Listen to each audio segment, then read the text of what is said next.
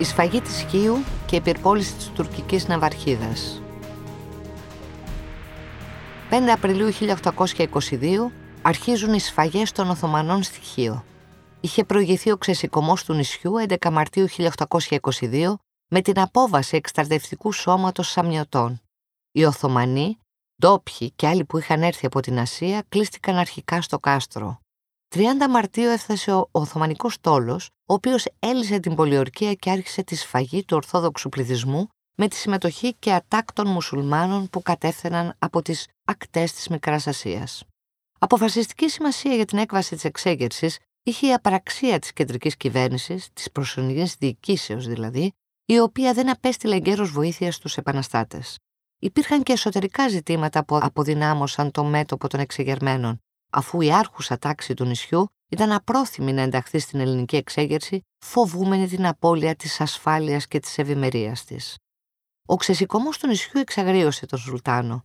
Ο Οθωμανικός στόλος, υπό την ηγεσία του Καράλη, έπλευσε προς την Χίο για να καταστήλει την Επανάσταση και αποβίβασε περί τους 7.000 στρατιώτες από τη Μικρά Ασία. Με την άφηξη του μεγάλου εχθρικού στόλου, οι ελληνικές δυνάμεις αποχώρησαν από το νησί, με εξαίρεση ένα τμήμα ψαριανών που παρακολουθούσε από απόσταση τις κινήσεις των Οθωμανών. Χωρίς σημαντική αντίσταση, ο Οθωμανικός στρατός προχώρησε σε εκτεταμένες λαιλασίες και σφαγές άμαχου πληθυσμού, παρόλο που η συντριπτική πλειονότητα του νησιού δεν είχε άμεση συμμετοχή στην εξέγερση κατά της Οθωμανικής Αυτοκρατορίας. Έκαψαν σπίτια και σκότωσαν όλα τα παιδιά κάτω των τριών ετών, όλους τους άνδρες από 12 ετών και πάνω, καθώς και όλες τις γυναίκες από 40 ετών και πάνω, με εξαίρεση αυτούς που ήταν πρόθυμοι να σπαστούν το Ισλάμ. Τελικά, περισσότεροι από 40.000 κάτοικοι του νησιού σφαγιάστηκαν ή εχμαλωτίστηκαν ενώ μεγάλο μέρος του πληθυσμού διέφυγε προς τα ψαρά, τις Κυκλάδες και την Πελοπόννησο. Στο νησί της Χίου έμειναν περίπου χίλιους με δύο χιλιάδους ανθρώπους. Χιλιάδες εχμαλωτισμένοι άμαχοι, γυναίκες και παιδιά πουλήθηκαν ως εμπορεύματα σε παζάρια της Κωνσταντινούπολης και της Σμύρνης, ενώ πολλοί σφάχθηκαν στη διαδρομή. Η είδηση δημοσιεύτηκε στις ευρωπαϊκές εφημερίδες με αποτροπιασμό για τις σφαγές των Οθωμανών και πολλοί Ευρωπαίοι έστρεψαν το ενδιαφέρον τους για τα γεγονότα στην επαναστατημένη Ελλάδα. Οι σφαγές της Χίου ήταν η έμπνευση για τον πίνακα «Η σφαγή της Χίου» του Γάλλου ζωγράφου Ευγένιου Ντελακρουά. Ο σφαγέας της Χίου, Ναύαρχος Καράλη, δεν χάρηκε πολύ τη νίκη του. Τη νύχτα, μεταξύ 6 και 7 Ιουνίου 1822, ο Κωνσταντίνος Κανάρης και το πλήρωμά του πυρπόλησαν την Αβαρχίδα πάνω στην οποία είχε στήσει γλέντιο Αλή μαζί με όλο το επιτελείο του, γιορτάζοντας τον Μπαϊράμι. Τη νύχτα μεταξύ 6 και 7 Ιουνίου 1822, ο Κωνσταντίνος Κανάρης και το πλήρωμά του πραγματοποιούν μια από τις πιο εντυπωσιακές ενέργειες της Ελληνικής Επανάστασης. Μετά τη σφαγή της Χίου στις 30 Μαρτίου του 1822, το ελληνικό ναυτικό θέλησε να πάρει εκδίκηση. Αποφάσισαν να χτυπήσουν την ίδια την αβαρχίδα του Οθωμανικού στόλου μέσα στο στενό της Χίου, πάνω στην οποία βρισκόταν και ο ναύαρχος Καράλη, ο σφαγέας της Χίου, μαζί με όλο το επιτελείο του. 1η Ιουνίου, δύο πυρπολικά, ένα ψαριανό με κυβερνήτη τον Κωνσταντίνο Κανάρη και ένα Ιδρέικο με κυβερνήτη τον Ανδρέα Πιπίνο ξεκίνησαν προς αναζήτηση του Οθωμανικού στόλου. Τα δύο πυρπολικά συνόδευαν τέσσερα μπρίκια που θα αναλάμβαναν τη διάσωση των πληρωμάτων μετά από πυρπόληση. Τα πυρπολικά πλησίασαν το Οθωμανικό στόλο που να βλοχούσε στοιχείο και περίμεναν την κατάλληλη ευκαιρία. Επέλεξαν τη νύχτα της 6ης προς 7 Ιουνίου 1822.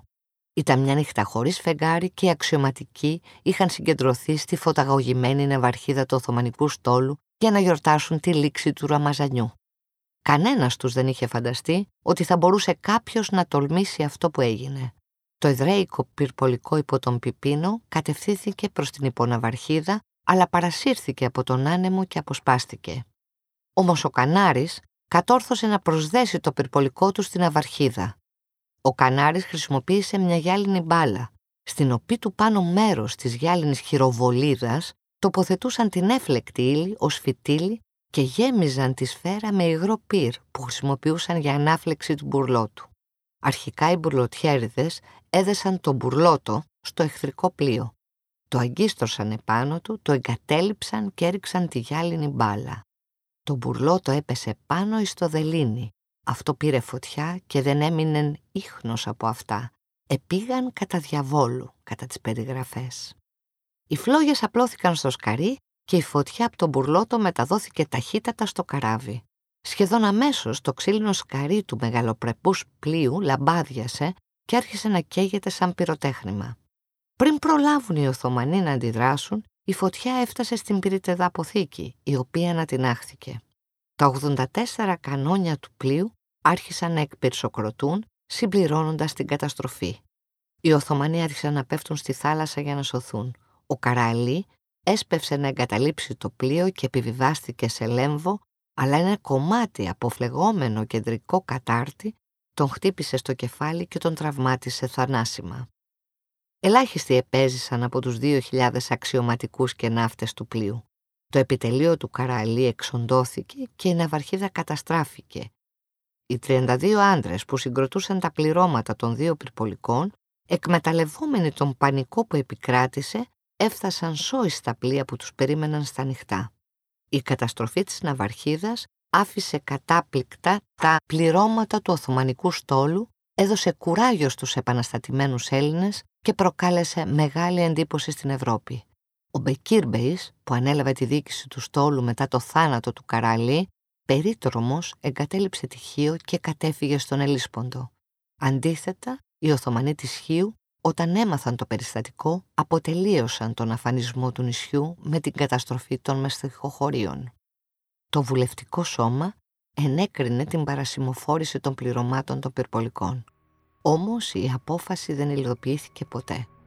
Χρόνια μετά την πυρπόληση, το 1828, ο Βίκτορ Ουγκό έγραψε το ποίημα «Κανάρης» αφιερωμένο στον Κωνσταντίνο Κανάρη και την ανατείναξη της Ναυαρχίδας.